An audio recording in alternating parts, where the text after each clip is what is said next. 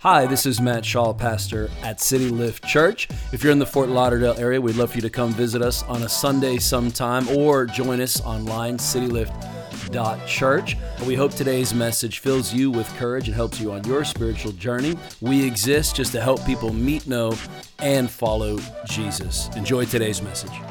Thank you so much, Pastor Matt. Thank you, Pastor Alyssa. Thank you guys for having me. I mentioned in the ten a.m. that it's not super normal in ministry friendships that you get to have more conversations around the dinner table and at each other's houses than you get to see someone preach. But I see that as a privilege because I've seen that you guys really live what you preach. You really want God to speak to you, to speak to your people, to be in the midst of your family. So it's an honor to be your guys' friend, and it's an honor to be here. And I would just love it if you guys, can we give a round of applause for your pastors?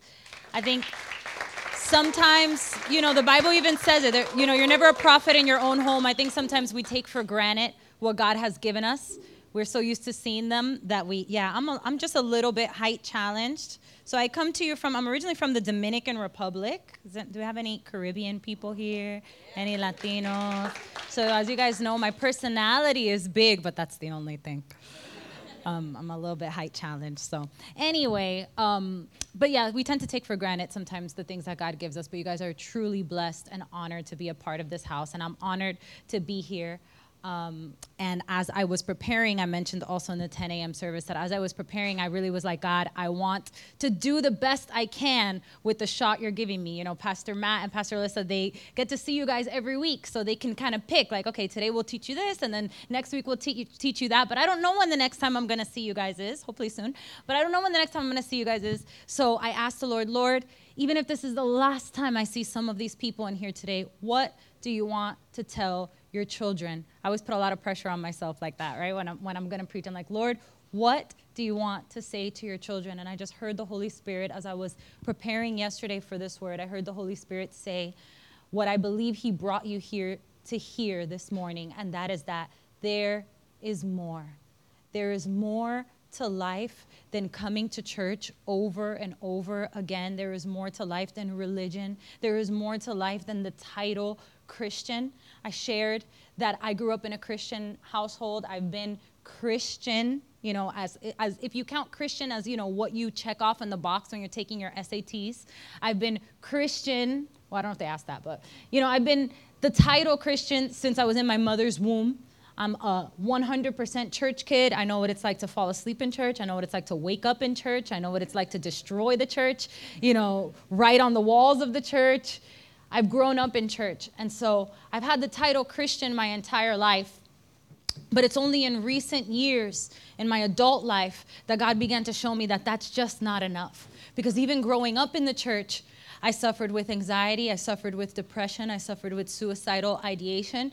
My brothers and sisters have suffered with every single thing you can imagine. And th- I got to this point where I went through a crisis of faith in my life when my mom passed away, and I was going through some health issues, and I had three miscarriages, and my life was just like, Lord, this is not, I remember telling God, like, God, like, you are making yourself look bad.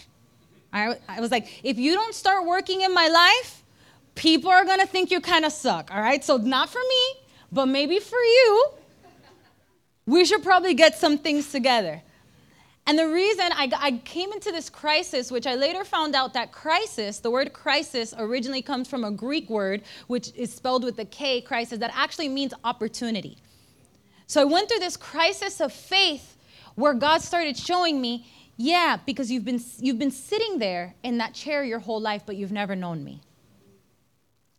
So I was expecting my life to reflect something that I had never lived simply because I was sitting in a chair. Simply because I came every week to a building. And that's when God began to challenge me, like I want to challenge you today. There's more. There's more than a system. There is more than a building. There is more than a religion. God wants to offer you abundant life and real relationship with Him. You were not created to be a Christian. I know that sounds wrong, right? It's like, Pastor Matt, are you sure you know who you invited? Like, have you met this girl? What's going on? But you weren't created to be a Christian. You were created to have a relationship with Christ. Now, everyone who has a relationship with Christ is technically a Christian, but not everyone who's a Christian has a relationship with Christ. Listen to what Jesus says in John seventeen three. He says, and this is eternal life. I'm going to pause there. Eternal life there means life in fullness, life in abundance. I think we can all agree that there are a lot of people sitting in churches. I was one for many, many years that do not have life in abundance, whose lives don't feel abundant. My life did not feel abundant. I felt like I lost, and I lost, and I lost, and I lost. And I suffered, and I cried, and I made mistakes, and I got into toxic relationship after toxic relationship, being the pastor's daughter, being the worship leader, being the youth leader. My life was a mess. It wasn't abundant. That's where the crisis of faith came from, because I got to a point where I was like, God, I don't get it. My life sucks worse than everybody else's life. And I'm here. I'm your daughter. But he says, this is eternal life, that they know God, that they know you, the only true God, and Jesus Christ, who you have sent. So we said eternal life there means life in abundance, and the word know there means to be familiar, to relate to, to perceive, to feel, to understand. I came to tell you today, church, eternal life, abundant life, real life, the life that God created you to live, comes from knowing, perceiving, and being familiar with who God really is. It will not come from religion. It will not come from a system. It will not come from a series of acts that you do. And I'm here to tell you that because especially in the West, especially in the United States, where no one's keeping you from entering that door. We're not persecuted in the United States, right? Like if you want to go to church, go to church. You want to go at ten a.m., six p.m., you want to go wherever you want, you want to watch it online, do whatever you want, no one cares. And it's so easy and it's so open and it's so accessible that we stop there. That becomes enough for us. Very few of us are looking to know God because we know church. Now, I don't want this place empty next week. I'm not telling you not to come to church. But I am telling you it's not enough. I know because I went to church. I went to church and I fantasized about taking my life after for years. I preached in church and I fantasized about taking my life. I preached in church and I'd go home to crippling depression. It didn't make sense. I said, God, why? And God began to show me. My crisis was an opportunity. Now, I don't know what crisis you're going through in your life right now, but I'm glad you hit crisis. That's weird, I know. But if you're in a crisis right now, I hope that crisis pushes you to know God. Eternal life is to know God. A global survey by the organization One Hope found that fifty-two percent of people who call themselves Christians or who attend church regularly have never read the Bible.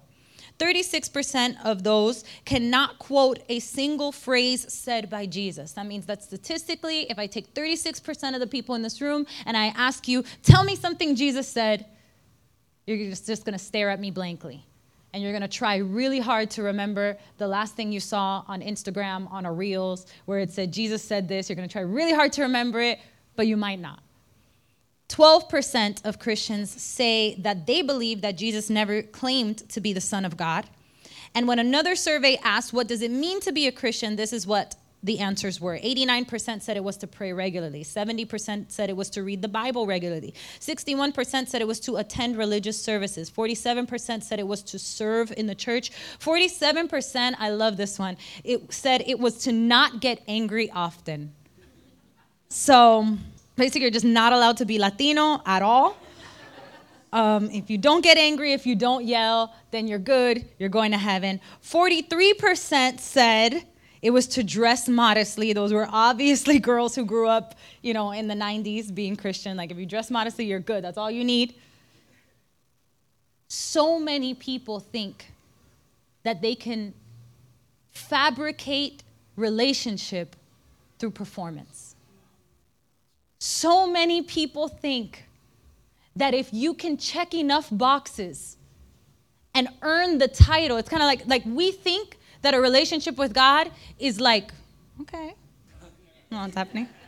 Like, church is over. It's time for the club. No. So many of us think that church is like being in the Boy Scouts. You get enough badges, and then you're good. You're in. And then we're sad, and we're disappointed, and we're discouraged because our life is falling apart.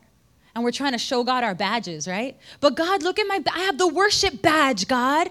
I have the kids camp badge. I was in the, the Rangerettes or whatever they are. Like, you have to be a throwback Christian to even get that. I was there. I was a part of it. I serve. And God's looking at you like, that's not what I want. And that's not what's going to do anything.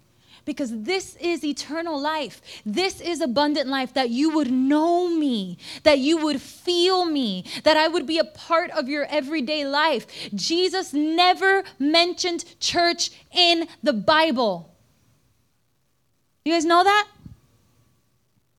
He never tells you to go to church. He never even says to pray. He never says this is how many times you have to open your Bible in a week. It has never been performance-based. How many times you pray, how many times you read the Bible, how often you go to church is supposed to be a reflection of how well you know God and how much you want to continue to know him. When you get married, no one tells you, okay, so look, this is how many times you guys have to, I'm going to say it out loud, you guys know. Nobody sits there and says, this is how many times you have to go on a date. And this is how many nice texts you have to send her. And this is how many gifts. I mean, that would be nice. Somebody should do that. To some of the men, but anyway. Or to some of the women. Nobody says, you cook this many times a week. Nobody says that, because relationship is one-on-one. It's not about performance. In fact, my friends and I laugh because, so here's my friend Cheryl. She came with me. Everybody, shout out to my girls who came with me today. They accompanied me. I was going to bring my family, but then I said, you know what? I like City Life Church. I don't want to get kicked out. My kids, sometimes they're not good listeners. I'm just going to get thrown out of this church. So anyway, I came with my girls, but we laugh. Um, Cheryl and I are married, and her sister's also married. And sometimes we like just joke around, like, what if we were to like switch up the husbands? And then we're like, for sure we can't do it because I would murder your husband. You would murder mine. There are things that her husband does that I'm like, absolutely not and never. She's fine with it. She's cool with it. There are things my husband does that I'm sure she's like, absolutely never, ever. And I'm fine with it. Because we have a relationship that she'll never understand because she's outside. It's not about what you do. It's about the relationship that you do it within. In Matthew sixteen, thirteen to twenty, Jesus is having a conversation with his disciples. And it says that he asks his disciples, who do people say that I am? And his disciples say, some say John the Baptist, others say Elijah, others say Jeremiah or one of the prophets. And then he says to them, okay, who do you say that I am? And he had to ask that, and here's why. Because a lot of us are content knowing God only through what other people say God is. A lot of us are content knowing only about God what we've seen on TikTok. Knowing only about God what Pastor Matt says on a Sunday. A lot of us are content with the rumors. But here's the thing, the rumors were wrong. When he asked his disciple, who do people say I am? They reply all wrong answers. And if you are trying to get to know God only through a system or only through other people or only because you're getting grandfathered in, you're always going to be wrong. So when crisis comes and when you go through difficult things, in my Christian walk, I've had to walk through some difficult things. And you know one of the things I've learned? What other people say about God has never been enough to get me through a difficult moment in my life. What other people say about God could not get me out of the bed when I suffered my third miscarriage. What other people said about God was not enough for me when I buried my mom. What other people said about God was not enough to get me through when I suffered anxiety. Only a relationship with God has power. Relationship. Religion has no power. And I'll prove it to you. Because then he says to his disciples, so again, they're wrong. He's like, okay, so who does everybody say I am? They say you're Elijah. He's not Elijah. They say you're Jeremiah. He's not Jeremiah. They say you're one of the prophets. He's not one of the prophets. And then he said, okay, who do you say that I am? And of all his disciples, only one answered. Just like the One Hope survey. Of all of us in here, only some of us really know. And I don't bring this word to shame you. And I don't bring this word to be beating you over the head. You know, you're not a good enough, you don't know God. No. I hope that this is an encouraging word for you. Because if up until now being a Christian for you has kind of sucked, then I hope that this gives you hope that you just haven't tapped into all of it. I'm not here to make you feel bad about yourself, but I'm here to let you know that there is more. Of all of his disciples, only one can answer. And he says, "You are the Christ, the Son of the living God." Peter knew Jesus. He had received the revelation of who he actually was. And you know why sometimes it's okay to go through crisis? And you know why sometimes it's okay to hurt? And you know why sometimes it's okay to go through some pain? Because sometimes that pain pushes you to a place where you have to actually try to see God. Because for many, many years in my life, the fact that my life was chill was enough for me. I grew up in church. I had a great childhood, my parents loved me, they celebrated me, like, oh, look what you did, yeah, it's great. I led worship, all my family was in church, until I started going through hard stuff. My mom passed away when I was twenty-three, and that detonated, like it was like the crisis, it was like, you know, like tsunamis set off other tsunamis. It was like this life that was like normal and stable for my entire life. I didn't know how to go through hard things. I prayed and God answered, but I also didn't pray for hard things, like ever. Like, God, I want to pass the test. Okay. I don't even know fully if it was my prayer because I was still studying, but anyway, I was a nerd. It's easy when everything's going good. But when things were not going so good, I had to push and I had to say, wait, God, maybe the God that I think I know, I don't really know. Maybe I have to actually see your face to be able to make it to tomorrow. Maybe I need you to actually be there instead of just having this title. Maybe the title of Christian is not enough. And so Jesus says to Peter, he says, "Blessed are you, Simon Bar Jonah." Even though his name was Peter, in this moment, his name changes, and he says, "Simon Bar Jonah, for flesh and blood has not revealed this to you, but my Father who is in heaven. And I tell you, you are Peter, and on this rock." So first he's Simon. You guys see what happened there? You're Simon at one moment, but your identity begins to change when you receive the revelation of who Christ is. Your identity will never be changed by religion alone. As long as they were going off of, oh, you're Jeremiah, you're a prophet, this is what the Pharisees say, this is what the pastors say, this is what the people on YouTube say, this is what other people say, you'll always be Simon.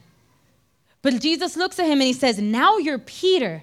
And I tell you, Peter, on this rock I will build my church, and the gates of hell will not prevail against it. And I will give you keys to the kingdom of heaven, and whatever you bind on earth will be bound in heaven, and whatever you loose on earth will be loosed in heaven. Power was released in Peter's life through relationship, through revelation.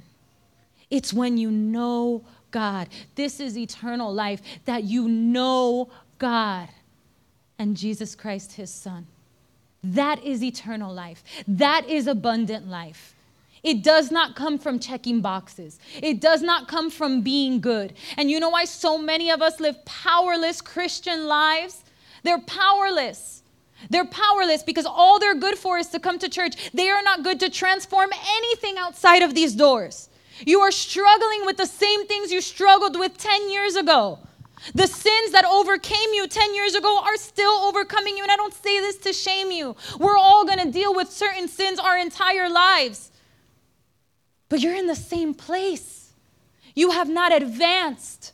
The gates of hell are prevailing against you. And what you are trying to take control of in your life, you can't, because there's no power, because you don't know Jesus. You just know a system. He said, because you know who I am, now the gates of hell can't prevail against you. Now no one can take you down. Now you have power. What does the word of God say in Acts two? It says you will receive the Holy Spirit and you will have power. That word power comes from the Greek word dunamis, and that word means literally, it gives you the ability to overcome. Why are there so many defeated Christians? Because being a Christian doesn't give you power. And we wake up every day and we say, today's the day I stop watching pornography. And today's the day I stop cheating on my wife. And today's the day I stop having toxic relationships. And today is the day my self-esteem will flawlessly rise and I won't deal anymore with these suicidal thoughts. No.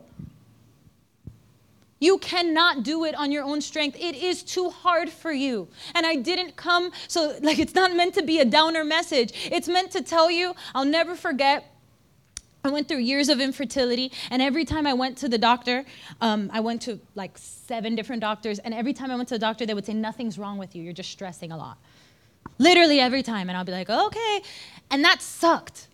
It sucked to hear that, because as long as you don't know what's wrong, you can't fix it, until I go to this one doctor this one time, and he says, oh, yeah, I know what's wrong with you. And we started to fix it. I say that to tell you this. I didn't bring you here so you would feel bad about your life. I brought you here so maybe you can identify what's missing. I brought you here because what you're going to learn here, and I mentioned this in the first service, it can't finish here. There is no one service. There is no one message. No one is that good enough of a preacher. Not me, not Pastor Matt, not T D Jakes. No one is such a good preacher that they can fix your life in thirty minutes. No one. I am not going to solve your problems today. Your problems are not going to be solved today, but I hope that you will leave here with at least the ability to identify, this is what I'm missing. My life is not abundant because I need to know Jesus. My life is not abundant because I've been standing at the door of relationship, but I have never gone in. Relationship changes you. Is anyone married in here? Lord Jesus. I've been married for seven years. I do things now I never thought I would do. Like the other day, our friend Alfredo, we have a mutual friend, Pastor Alfredo, he, he's like, Vana, I'm so proud of you because I never used to drink coffee. I sing, so I was like, coffee's not good for my voice. You know, I'm never going to drink coffee. My husband is a coffee addict, and he likes to make coffee creatively, which I also am like, you're doing too much. But our friend Pastor Alfredo saw me in person. He goes, Vana, I saw on your Instagram. My name is Vanessa, but my friends call me Vana. Um, I saw on your Instagram, like, you're making the whole coffee drip, and you're, like, you know, doing all this. And I'm like, yeah, because my husband won't let me buy Starbucks. He makes me make, like, the fancy coffee. So I'm there for, like, an hour trying to make, like, fancy coffee. Point is, I didn't even drink coffee. Now I have to have fancy coffee. Like, now I'm over here grinding coffee beans on Saturday morning because relationship changes you. Now, if you take me and you lock me in a room with my husband once a week for one hour and then I come out and I never see him again, I will never take on his coffee habits. I will never become like him. I'm so much like him now. It's super random. I'm trying to rub off on him. I don't know if it's working. No, no, no. You know how I rubbed off on him? He uses a calendar now. My husband seven years ago did not use a calendar. And now he uses a calendar because relationship changes you. Why are we not changed? Because we don't have relationship. We have one-hour encounters once a week. And even at that, we're distracted half the time. But the weight of your life was not supposed to be placed on a church service. Church is supposed to be what begins a process in you that you continue throughout the whole week. And when the Word of God talks about us living in darkness, listen to what it says in Matthew four, starting verse sixteen. It says, the people who lived in darkness have seen a great light. Those who lived in thick darkness, the light has shone on them. When the Word of God talks about the kingdom of darkness, it's not even always talking about the enemy. You know that that word darkness, you want to know what it means? It means ignorance. We live in darkness because we don't know God. We don't even know what God is supposed to do. We don't read our Bible, so we don't even know what God said. And then difficult times come in our life, and we're like, God, you said I wouldn't suffer. He didn't even say that. You guys know the Bible doesn't say that, right? fifty-two percent of you don't know it, but it's okay if, if you're not at me. You're lying in church, but it's okay. Statistically, I know you don't know it. It's all right. And we look at him and we're like, God, I'm not supposed to go through this. He didn't say that. He didn't say that. He said you won't be alone when you go through it unless you choose to be alone. Unless you choose that religion is good enough. When Jesus spoke in the Word of God, he didn't tell us how much to pray. He didn't tell us we had to pray. He didn't tell us we had to read the Word. He never told us we had to go to church. All of those things are things we choose to do out of relationship, but here's what he did talk about. If you actually read the Bible, if you read the book of John, if you read the Gospels, if you actually take your time to get to know Jesus in the Bible, there were two things he spoke about over and over, two things that he spent his entire three years of ministry talking about. He didn't tell people, you got to stop that, you got to stop this, you got to stop. Over and over, he said, repent and be born again. And here's why this is so important, because a lot of us are looking for the easy way out in religion. We want God or we want Pastor Matt to tell us exactly how many times we have to do something to get a good grade. I gave this example of my brother. My little brother is the laziest student in the world. I don't know what happened between the first child, I'm the oldest of four, and the fourth child, but it's like they each went progressively getting lazier. And so I was like this super nerd in school, and I was like, you know, I'm just like, for the sake of the honor roll, I'm gonna get on the honor roll, and like I'm gonna take A P classes, and I was like super nerdy. And then get to my brother, and my brother used to do this thing that would like physically pain my nerdy heart. And it was that he would sit there and he would tell me, because I used to have to babysit my brothers and sisters, and I would have to babysit them and make sure that they got their homework done, right? And he would be like, no, Vanessa, I read the syllabus.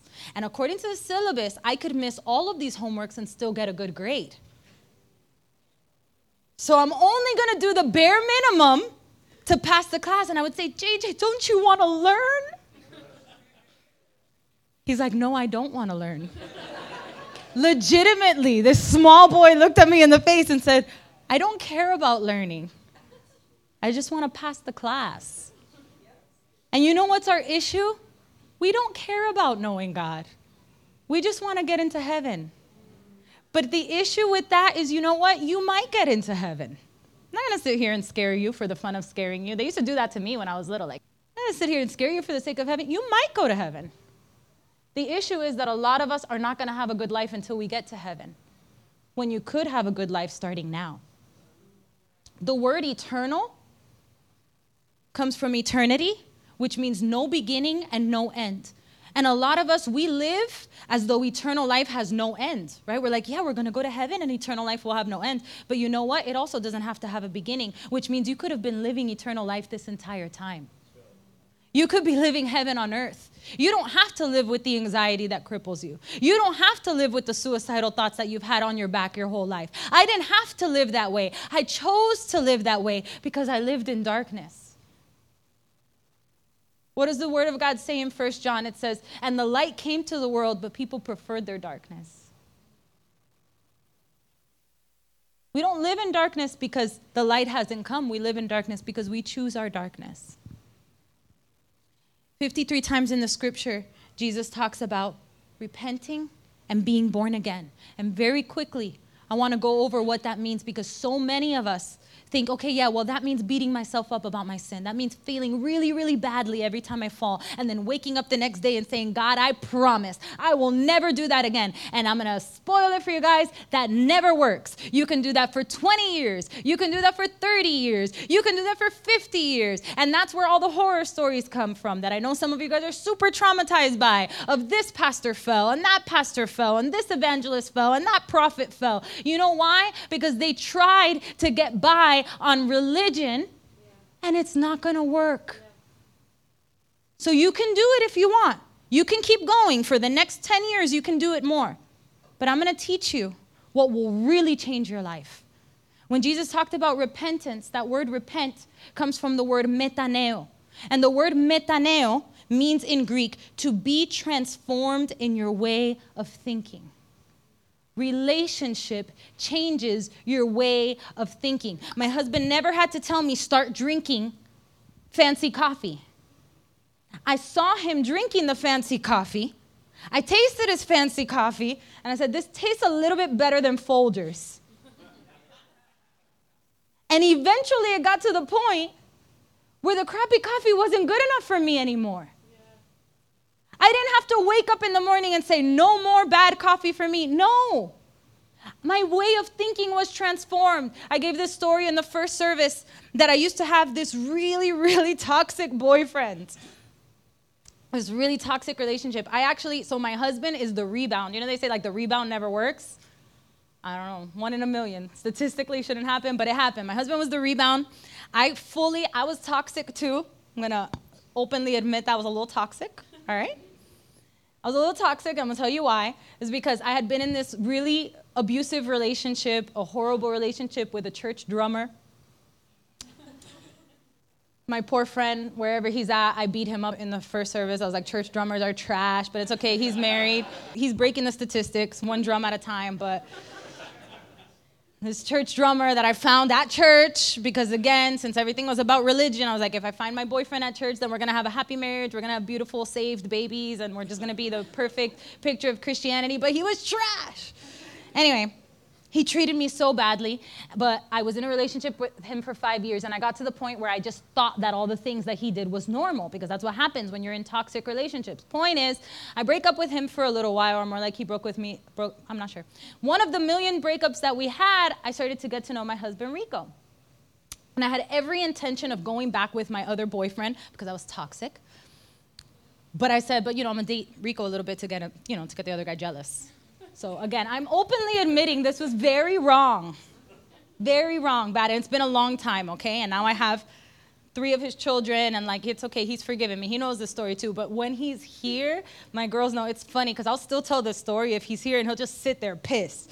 And I'll be like, I guess I gotta let her do it for the sake of the gospel, but like, but I'm like, it's okay, babe, I'm letting my sin out so that it could be exposed and healed. But anyway, I had every every intention of going back with the other guy, but here's what happened. Here's what ruined it. Rico was nice to me. Rico treated me well. When we went out on dates, he didn't say to me the things that the other guy said. He wasn't jealous or possessive like the other guy was. He wasn't violently angry. And eventually I said, you know what? Maybe, just maybe, my relationship doesn't have to be like that. It could be like this. And you want to know what's really going to change your life? When you stop waking up every day and just declaring that you're going to stop sinning, and you start allowing God to change your mind about your sin. And you start saying, you know what? It's not that I have to stop having sexual relationships out of marriage. It's that my eyes are being opened to how bad it's hurting me. My eyes are being opened to how much better life can be. Not through religion, but the more I get to know Jesus, the more I know who he actually is, the more I know what he's actually promised me, the more I know what there is to gain, the less I'm willing to play around. And that's what God wants for you. He never meant for you to walk into church and be perfect. He never meant for you to walk into church and pretend. And that is why statistically many of you guys are struggling with so many things, from depression to anxiety to pornography to everything. And we all come in these church walls and we cover it up and we smile to each other like it's all good. But God never meant for it to be just that, for you to be silently suffering your entire life. God meant to begin to change your mind so that you can change your life. To repent means to change your mind, and to be born again means to change your behaviors based on the changing of your mind. You can't do one without the other. Statistically, and I don't know why I have this in my heart today, I've been mentioning it a lot, I just have it in my heart.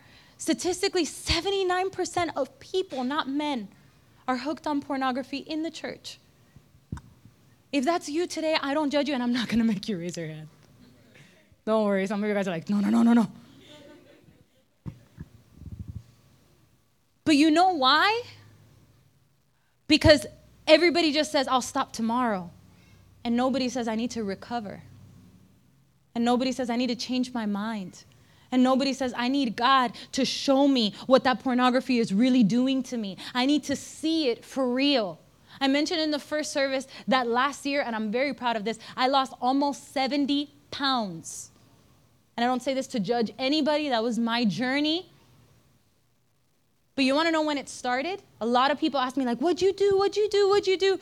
The first step was to stop telling myself that it was okay. The first step was not a nice step. The first step is a step that not a lot of us like to do, because it required looking at myself in the mirror and saying, you know what? Body positivity and all of that, but I'm not healthy. Because for months and for years, I was like, no, but no, but no, no, no. And when I looked at myself in the mirror and I saw what was really there, I started to make changes. The Word of God says that the Word of God is a mirror.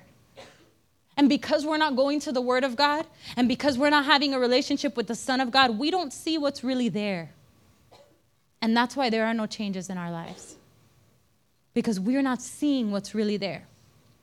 And I shared this also, that so after I saw what was really there, my next step was I started, I don't know why, like I don't know if it was the Holy Spirit that moved me to do this, but and there was a lot of things that I did to lose weight, but like one of the things that like really scarred me and traumatized me was I started getting these videos on TikToks, like, you know, I started looking up like, okay, ways to be healthier, ways to, and I started getting these videos on TikTok that would tell you how much sugar is in your drinks. Have you guys ever seen those videos? Don't watch it if you want to enjoy Starbucks ever again. If you want to drink a pumpkin spice latte again in your life, don't watch it. Just don't do it. Because I started seeing these videos, and I started getting disgusted at the things I ate. Now, this is not like a fitness like talk. It's just an example of how when you change your mind about what's happening, then you can start changing what's happening. You don't need to wake up tomorrow and be perfect. You need to wake up tomorrow and have your mind changed, even if it's just a little bit.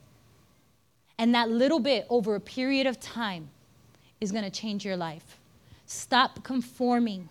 The Bible says, don't conform to this world, but be transformed in the renewing of your mind. Transformation comes from true repentance. And true repentance is not just feeling bad and being sorry. Who among us doesn't feel bad when they sin? We all feel bad. We all feel sorry. We all feel shame. But sorry and bad and shame don't change anything. You know what changes things? Relationship. Relationship. Knowing. Light. Colossians one, thirteen to fourteen says, He delivered us from the domain of darkness, and He has transferred us to the kingdom of His Son, in whom we have redemption and freedom from sin. Freedom from sin comes from transformation of your mind. And transformation of your mind comes from relationship with Jesus. Nothing else will do it. Nothing else works. I've lived religion. It does not work. And I don't tell you this so you can deconstruct. I don't tell you this so you can leave here and never come back. I don't tell you, I tell you this because I, it's not enough. Like I said before, church is meant to be a catalyst for something you're going to live throughout the week. That way, next week when you come back from church, you're thirsty and you're hungry for the Word of God. You shouldn't be coming in here empty, desperate for a drink. You should be coming in here fueled by your daily relationship with God. He doesn't want to have a relationship with you through Pastor Matt. He wants to have a relationship with you and Pastor Matt. You are worth relationship. It is possible to know God. We serve a personal God who wants you to do well and live abundant life. The Word of God says in the book of John, it says, Beloved, I desire for you to have life and life in abundance. He doesn't just want to give you eternal life. He doesn't just want you to go to heaven. He wants you to be happy now. He wants you to be whole now. Everything's not going to be perfect in your life. My life is not perfect. I'm struggling. I've got things I've got to get over, but I'm not doing it alone. I'm not empty. I'm not lonely. How sad must it be for God that He sent His Son to die on a cross so that He can have personal relationship with us. Yet every time we go through hard things, the first thing we say is, God, we're so alone. God, I'm so alone. And God's looking at you like, I'd like you to not be. I'd like you to go deeper.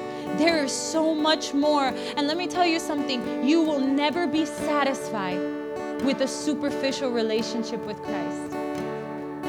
If you keep a superficial relationship with God, I guarantee you, you won't be here within a time. You might last a year, you might last three years, you might last ten years. I've been a pastor's kid my entire life. I've seen people come and go. I know Pastor Matt knows what I'm talking about. I know Pastor Alyssa knows what I'm talking about. I've seen people have radical transformations in their life and three years later be right back where they started. Because they grew wide, but they didn't grow deep. They let church be all over them, but never in them. Dare to be deeper. The Word of God says in Psalms, deep calls to deep. You know why you want to be deep? Because God is deep. And He wants to have a deep and profound relationship with you. And you know why you feel sometimes like you have no purpose? Because you're not living in the depth of where, because you perceive, you know that there's so much more that could be happening in life and that you're only at the top of the iceberg. And it bothers you, and it should bother you. And I'm glad it bothers you, because crisis is opportunity. I want you to close your eyes right there where you are. I don't know what your crisis is. Maybe it's a crisis in your faith. Maybe it's a crisis in your identity. Maybe it's a crisis in your finances. Maybe it's a crisis in your marriage. Maybe it's a crisis in your sexuality.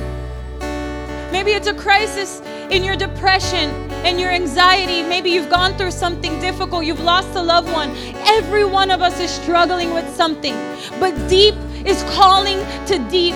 God is saying, in the midst of this crisis, I don't want you to just know about me. I don't want you to just know who other people say I am. I want you to meet me.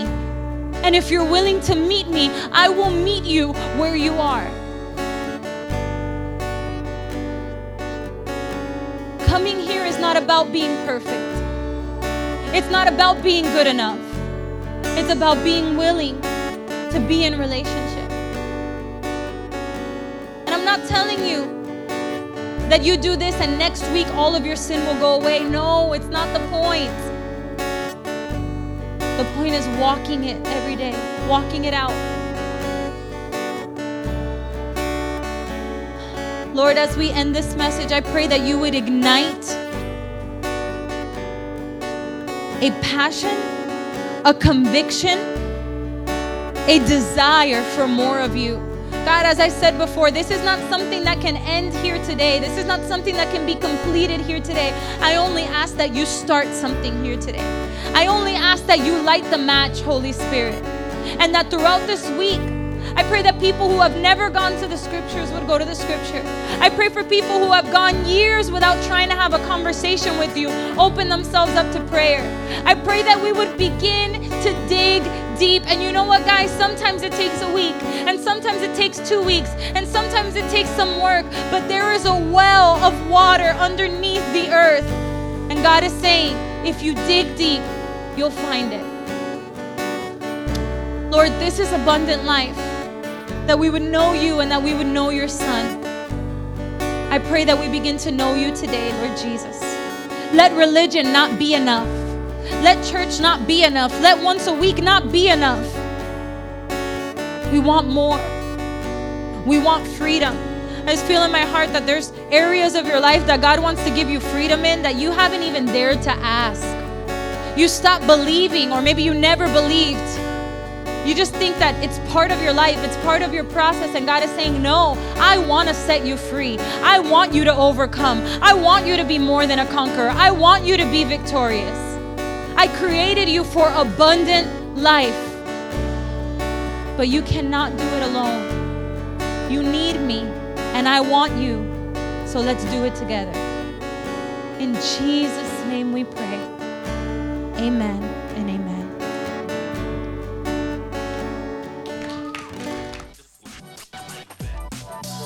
Thanks again for checking out our podcast. If you enjoyed it, please subscribe, share with a few friends. Thanks for helping us make Jesus famous right here in South Florida.